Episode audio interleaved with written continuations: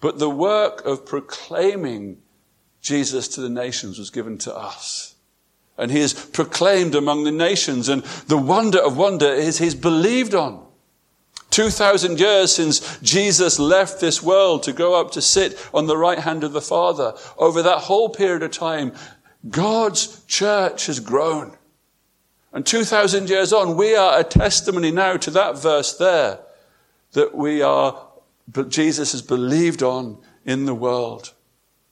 And then Jesus is glorified. He was taken up to heaven. But what is more wonderful is one day, each and every one of us here who trusts in the Lord Jesus Christ as our Savior, we, despite our sins, will be washed clean. We have been forgiven and we will be taken up to glory with Jesus. And when we're taken up to glory with Jesus, Jesus is glorified. And so we saw this is the truth that the church holds to. This is a truth that God has brought to us. This is the good news. This is the gospel. This is a mystery. 99% of the people in Cyprus don't know this mystery.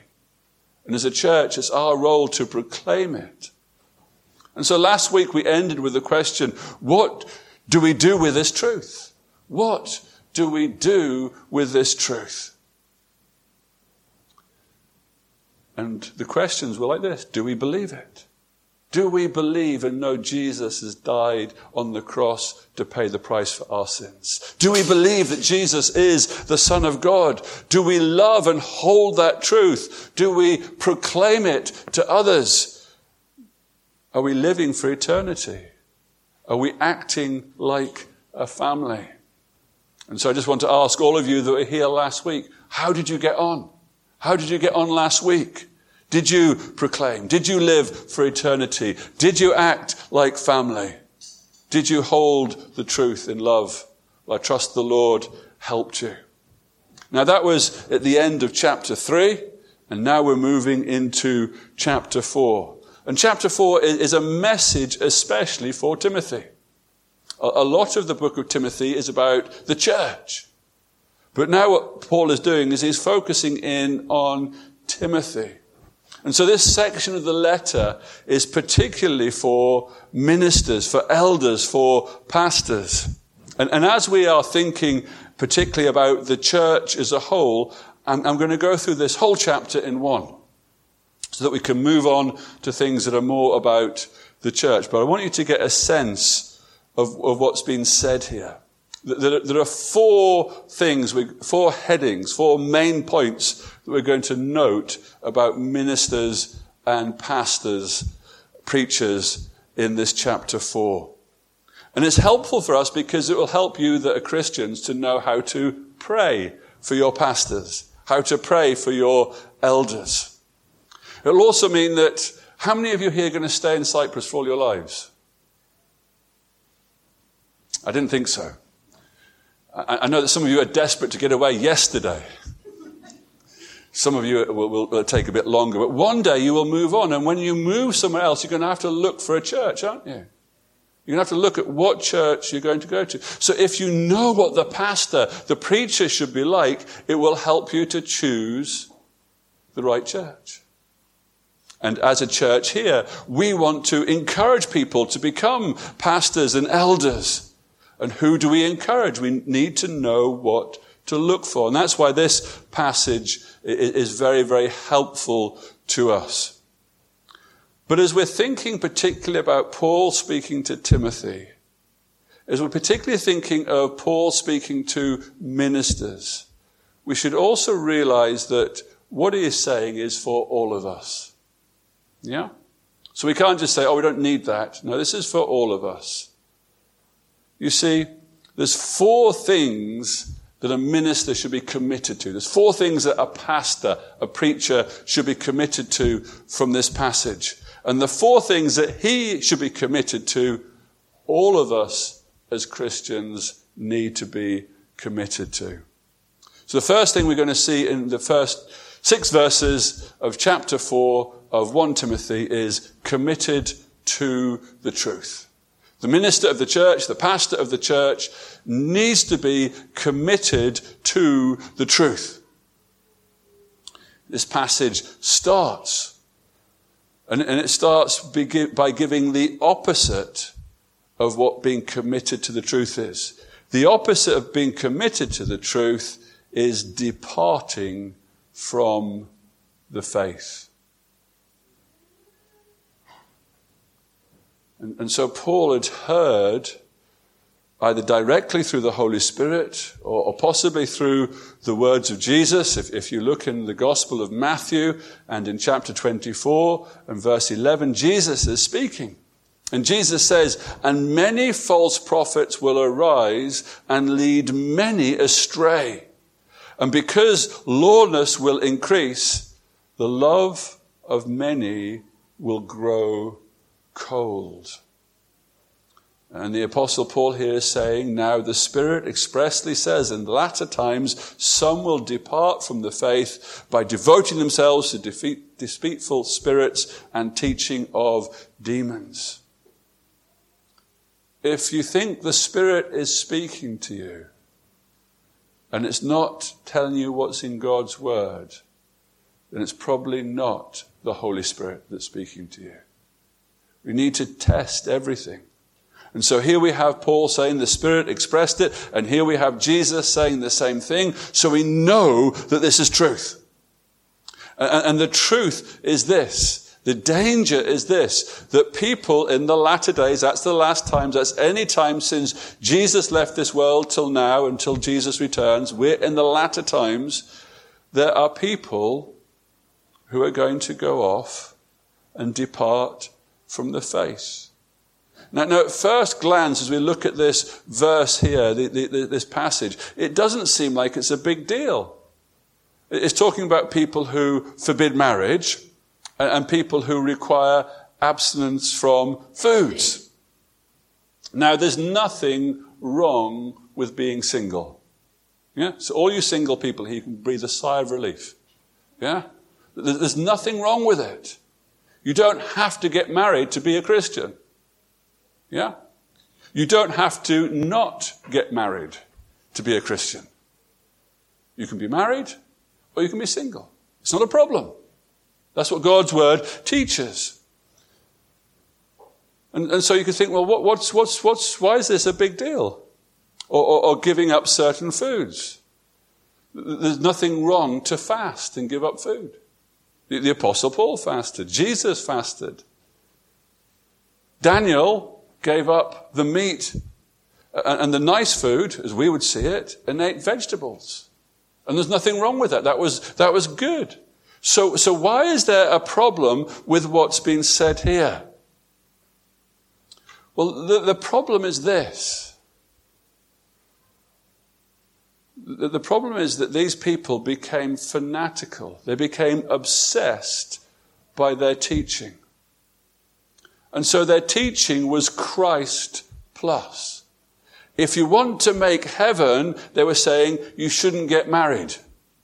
If you want to make heaven, you shouldn't eat that food. And that's when it became a problem. Because nowhere in God's word does it say that you'll only make heaven if you don't get married. Nowhere in God's word does it say you will only make heaven if you abstain from certain foods. The big problem was this. They were teaching Christ plus something else. They were saying to be right with God, you must not be married. To be right with God, you must avoid certain foods. Friends, the only way to be made right with God is through Jesus Christ. That's the only way. Jesus said, I am the way, the truth, and the life. Jesus said, no man cometh to the Father but through me. Jesus is the only way. And if you start putting extra things on, you're not teaching the truth. And the, the passage here also goes on to say that they were teaching against creation. They were teaching against creation order. In verse 3, it carries on and says, that these things that God created to be received with thanksgiving by those who believe and know the truth. You see, friends, when God made the world, He made it and He gave man and woman the opportunity and the ability to be married. And it's a blessing to be married. It can be a blessing to be single. It must be a blessing to be what God wants us to be. But at creation, God gave us that. At creation, God gave us all the foods there to enjoy. And you see, it's like this. If you go against creation, you're against the Creator. If you go against creation, you go against the Creator. And so, how does this work out nowadays for us? Well, we see people going against creation in this kind of way. We have some churches that they, they're teaching that it's okay for a man to marry a man. It's okay for a woman to marry a woman. And it's not okay because that's going against creation. That's going against the creator. And, and some people are saying that in actual fact, the, the, the, the right way to get to heaven, the only way to get to heaven is, yes, Jesus is important, but giving tithes and offerings. Make sure you put big money in the offering and that will make you get to heaven, we are sure. And that's a lie. And that's not a truth.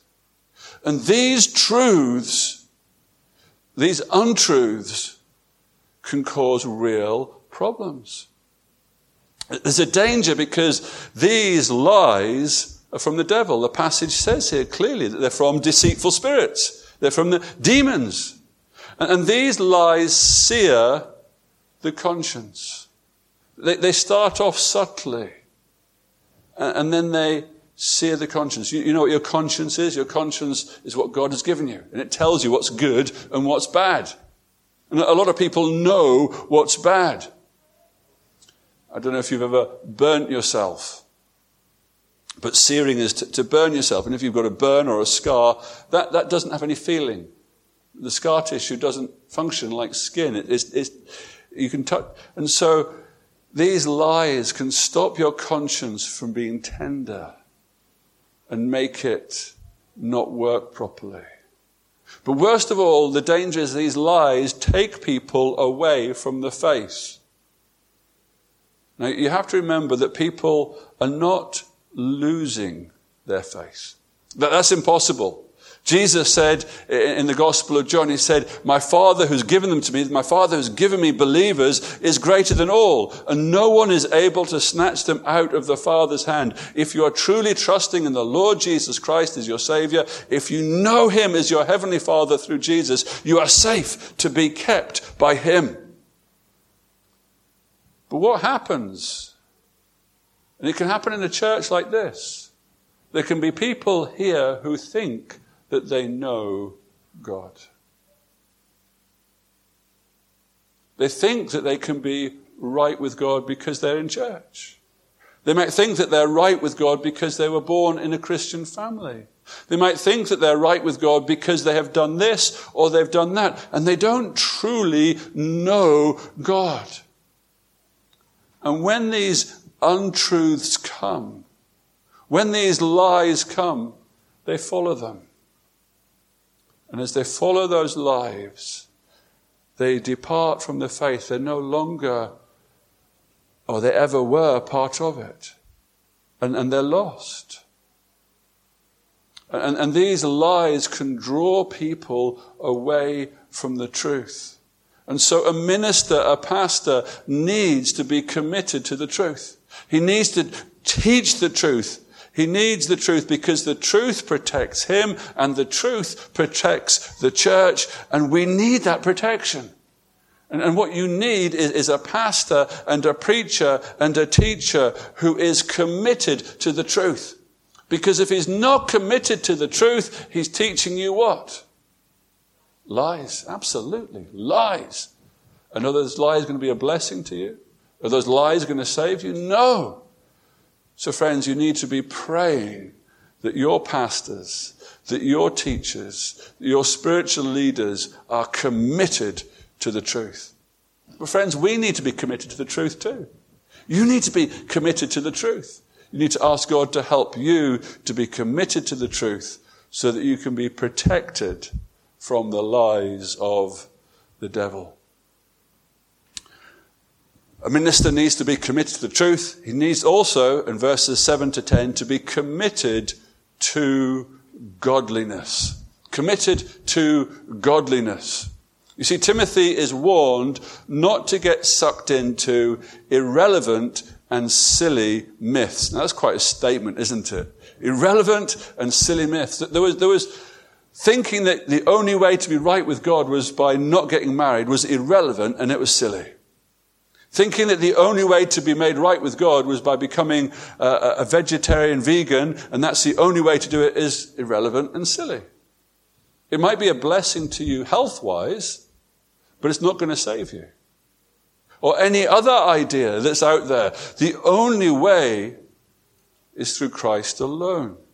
And so these irrelevant and silly things, we, we, we should not get taken in by them. And, and, we all need to take this seriously because it's easy for us to get sucked into things, isn't it? And I'm sure that you've seen it with the whole COVID thing, haven't you? There's all sorts of information out there. And we think, is that true? Is that true? Is that? And in some ways, it doesn't really matter about COVID. But you can find all sorts of misinformation and ungodliness on the internet that people are saying is true about the Christian religion. Irrelevant and silly myths. I'm going, I'm going to tell you an irrelevant and silly myth right now. I had a post that came up, and, and this post was claiming that if you've had the vaccine, the vaccine changes your DNA, and because your DNA is changed, your name will be taken out of the Lamb's Book of Life. Because the Lamb's Book of Life apparently is connected to your DNA. Now that is irrelevant and it's a silly myth and it's godless. And it's not what the Bible says. But those things are out there. How do we protect ourselves from silly myths? I mean, that is scientifically incorrect, and it's also biblically incorrect, just for the record. There's no truth in it whatsoever. It's a silly, irrelevant myth, and there's lots of them. But the really dangerous ones are the ones that seem almost true. The ones that seem very close to the truth. How, how was Paul telling Timothy to protect himself. He said, don't get sucked into these things. He said, rather train yourself for godliness. Paul would have made a good doctor. Because he didn't just diagnose the problem, he gave an answer, he gave a solution. And the solution to this is be committed to godliness. You want a minister who is committed to godliness, a minister who is training, a pastor who's training himself to godliness. If you want to protect yourselves personally from silly myths and irrelevantness, train yourself for godliness. So often, we sometimes get this in our minds that the Christian walk is all about the negative. Don't do this, don't do that, don't do the other. But there's a positive here. That the positive here is train yourself. It says don't have anything to do with them. But rather than that, you put something positive in its place. It's, it's a bit like the two wolves, isn't it? Don't feed the irrelevant. Don't feed the myths. Feed the goodly, godliness. Feed that. And if you feed that, you'll be training it. Now, I think the Apostle Paul was a sports fan. I think that if he'd been about now, he'd have liked rugby, he'd have liked cricket, he may have even liked basketball, I don't know. He would have liked it all. He liked sport, and he often uses sporting metaphors and analogies, and he's here saying, train yourself. On a Thursday evening, there, there's a steady, steady stream of people, and they go up the steps, and what they do on the way up, they stop just about there, and they look in the mirror. And when they look in the mirror outside there, I know where they're going. They're going up the top because they're going to the gym and they're going to train themselves. And when they come downstairs, they stop even longer in front of the mirror because by that time they're all pumped, yeah? and, and they're looking particularly good, and they've been training their body. Yeah? If, if you want to lose weight, if you want to have muscles, you have to train yourself. If you want to be an athlete, if you want to perform in the sports, you have to train yourself. Now, Paul doesn't say that bodily training is bad. He says it's of some value. Now, why is it only of some value? Well, it's only of some value because your body dies, yes? It's only going to be of value for this life. In fact, science would tell you that if you keep yourself really fit, and if the law of averages work, you might live a bit longer. But you're not going to live forever. You, you could start running 5k, 10k a day. You could go up to the gym and, and do cardio and do weights, and you could be as fit as a fiddle, but you're going to die. And so that's why bodily exercise only profits you a little. But what he's saying here is train yourself in godliness because training yourself in godliness goes on. The verse tells us, for this, godliness's value is for this present life and for the life to come. What an investment you're making. When you, when you train yourself for godliness, you're not just being, having a blessing in this life, but it's a blessing and a benefit for all of eternity. And not only that, is in this life, if you're training yourself from godliness, it protects you from irrelevant and silly myths.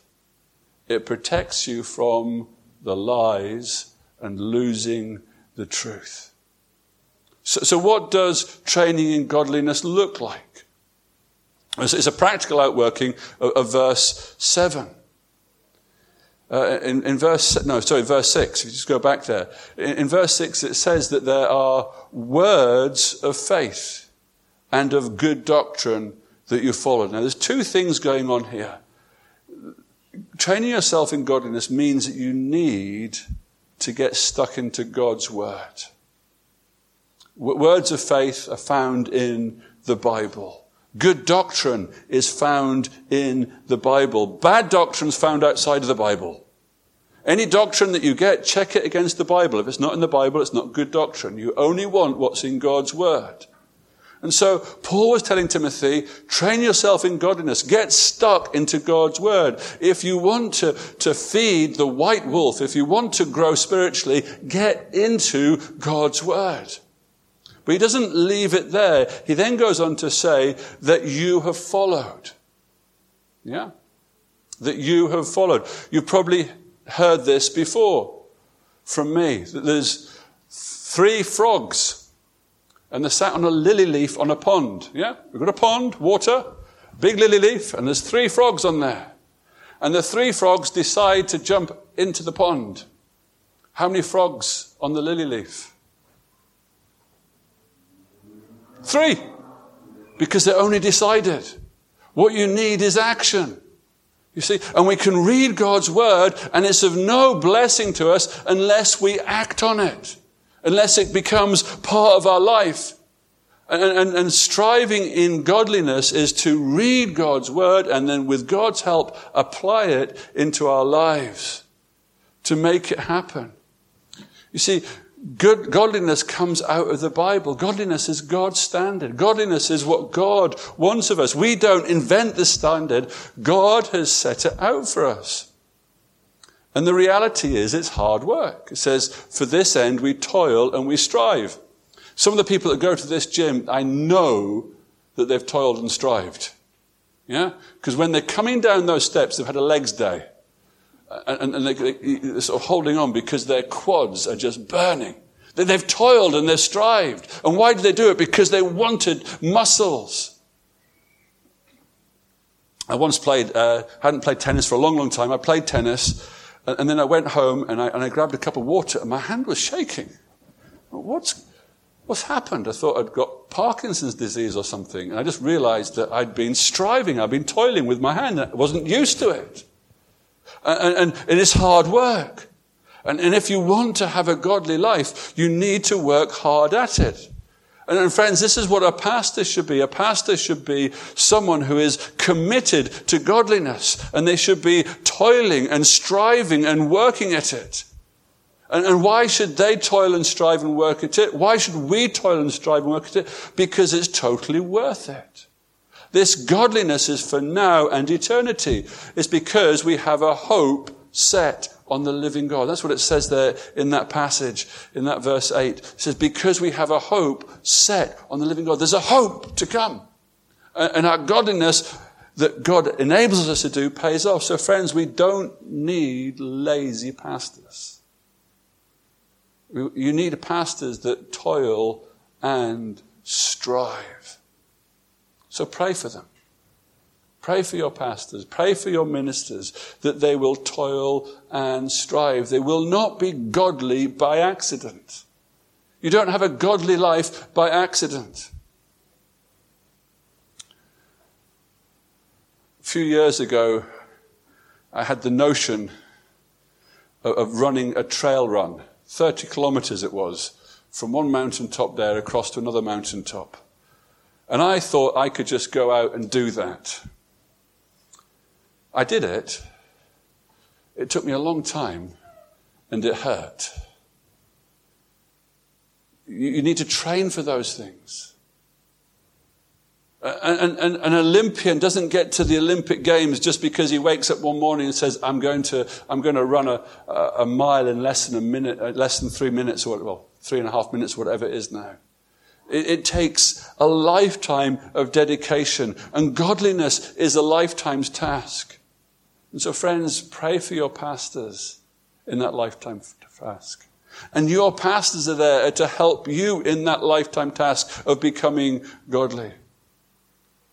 So we need to be committed to the truth. We need to be committed to godliness. And, and a true teacher, a true pastor, a true minister needs to be committed to the work. Verses 11 to 13. It's a, it's a job that they've got to do. It's a work that they've got to do. And, and Paul sets it out to Timothy, and he sets it out in, in two parts. He says there's a part that's your example, and there's a part that's your preaching and teaching. And so often we just think that being a, a pastor, being a preacher, is about the, the, the hour that they preach here. No, it's about the example. And the example comes first. The example or the life.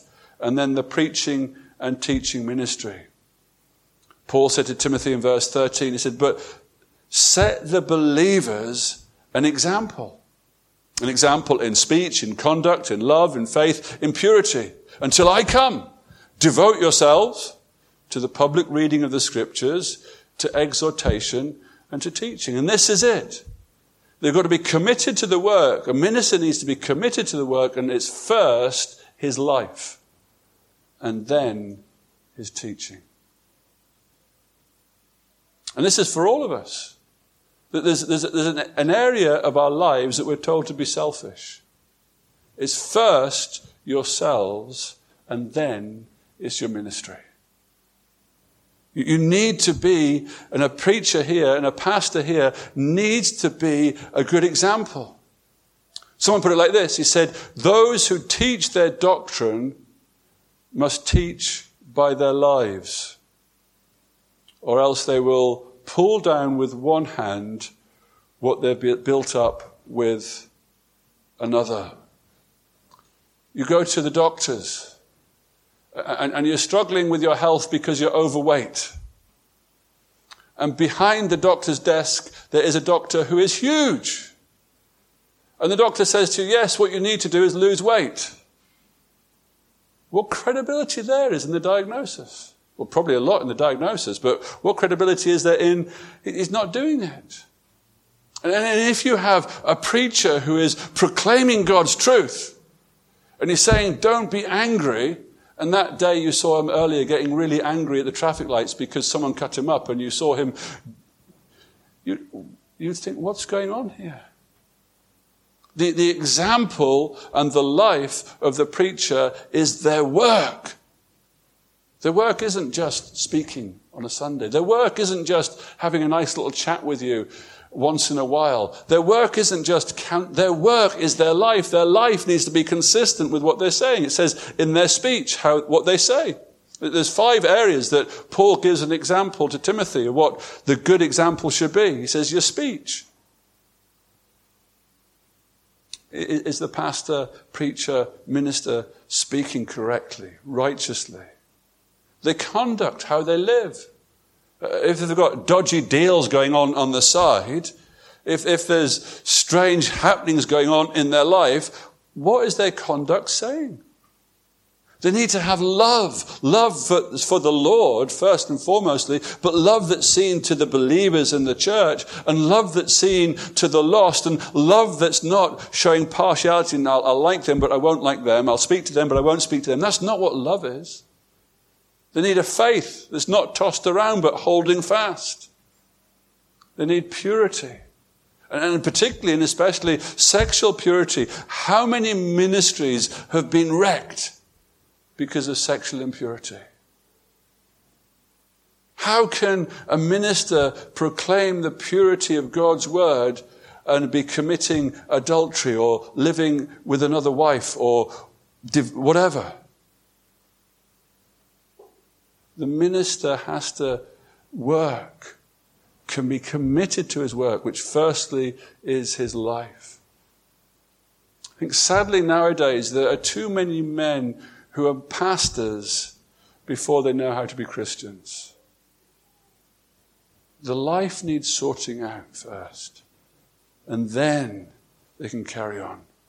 And so, after the example, then the practical aspect of it comes in, and, and the preacher should be reading the scripture, preaching the scripture, teaching the scripture.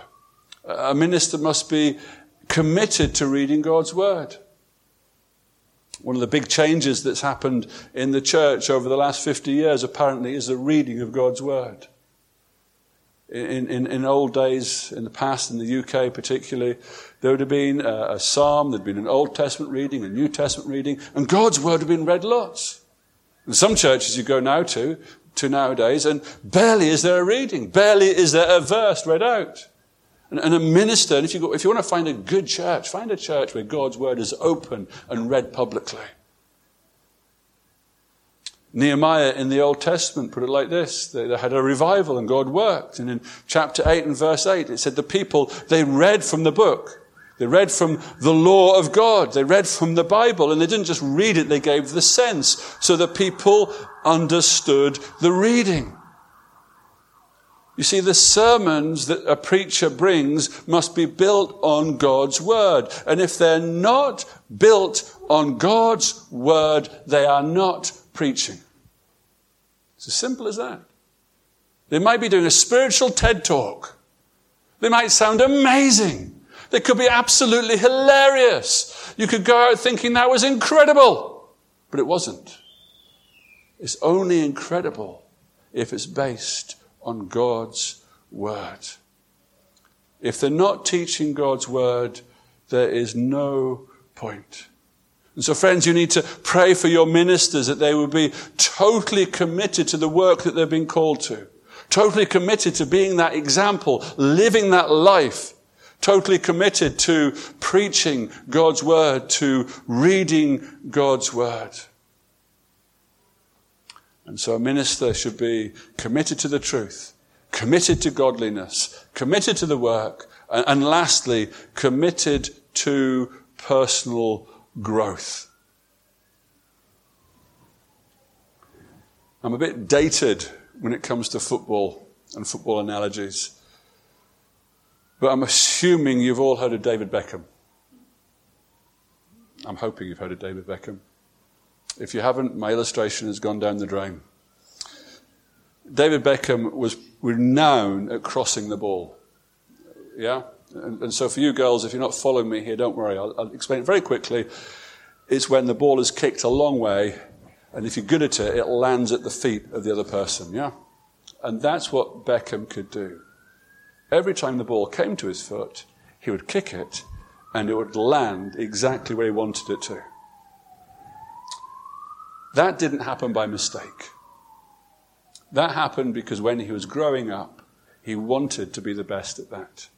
And he practiced, and he practiced, and he practiced, and he practiced, and he practiced.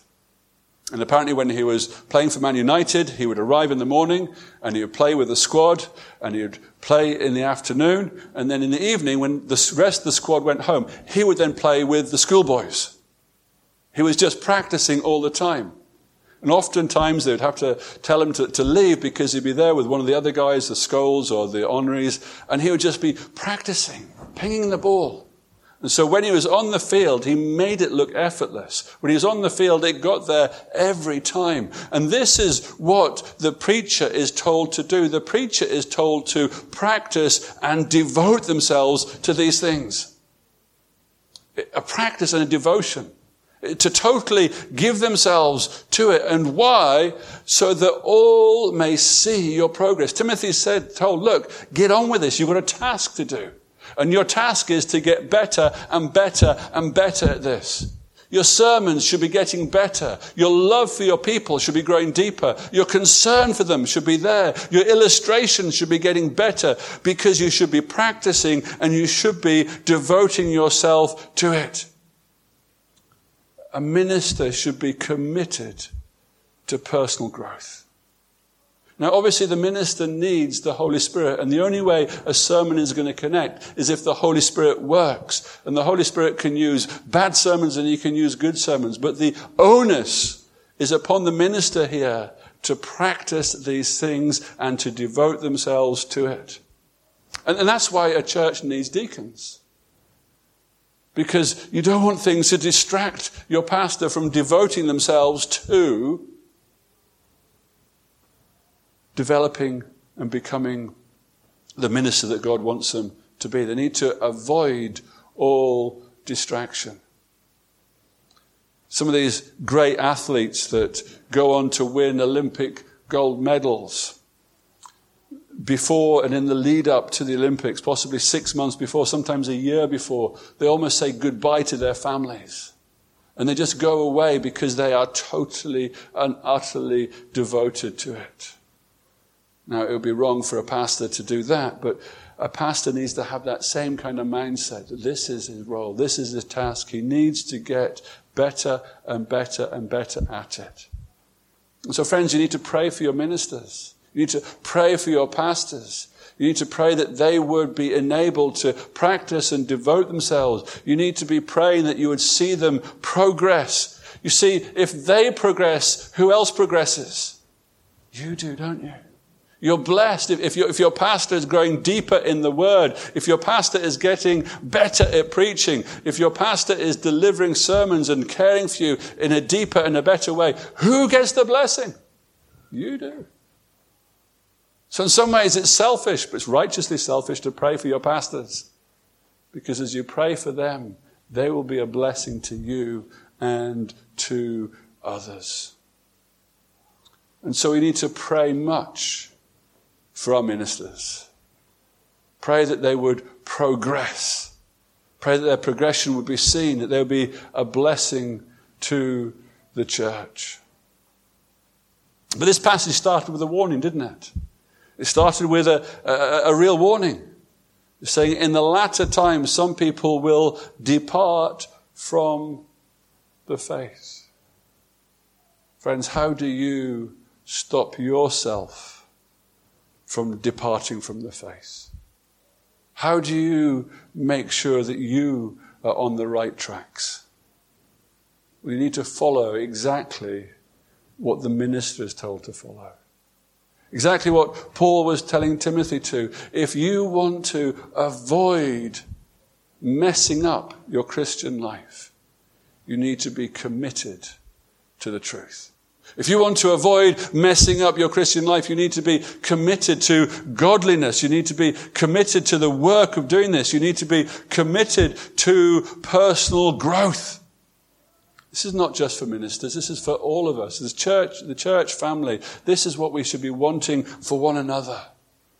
Because this is what God uses to protect us. There's that fight going on in our lives, isn't there? Illustrated by the bad wolf and the good wolf. What are you feeding in your life?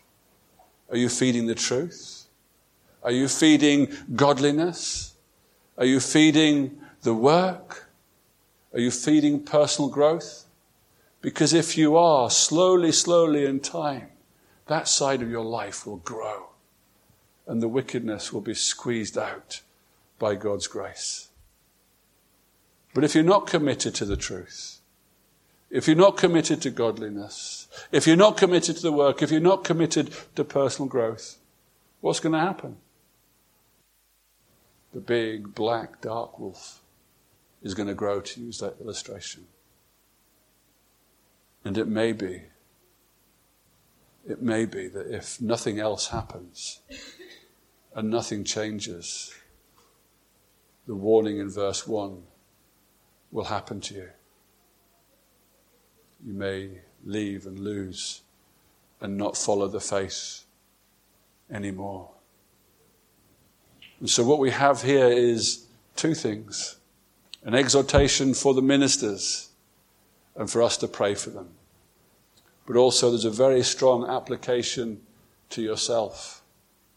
And what you need to be asking yourself right now, if you're a Christian, is are you committed to the truth? Are you committed to godliness? Are you committed to the work and working these things through? Are you committed to personal growth? And if you are, God the Father, God the Son, and God the Holy Spirit will enable you to achieve it. Amen.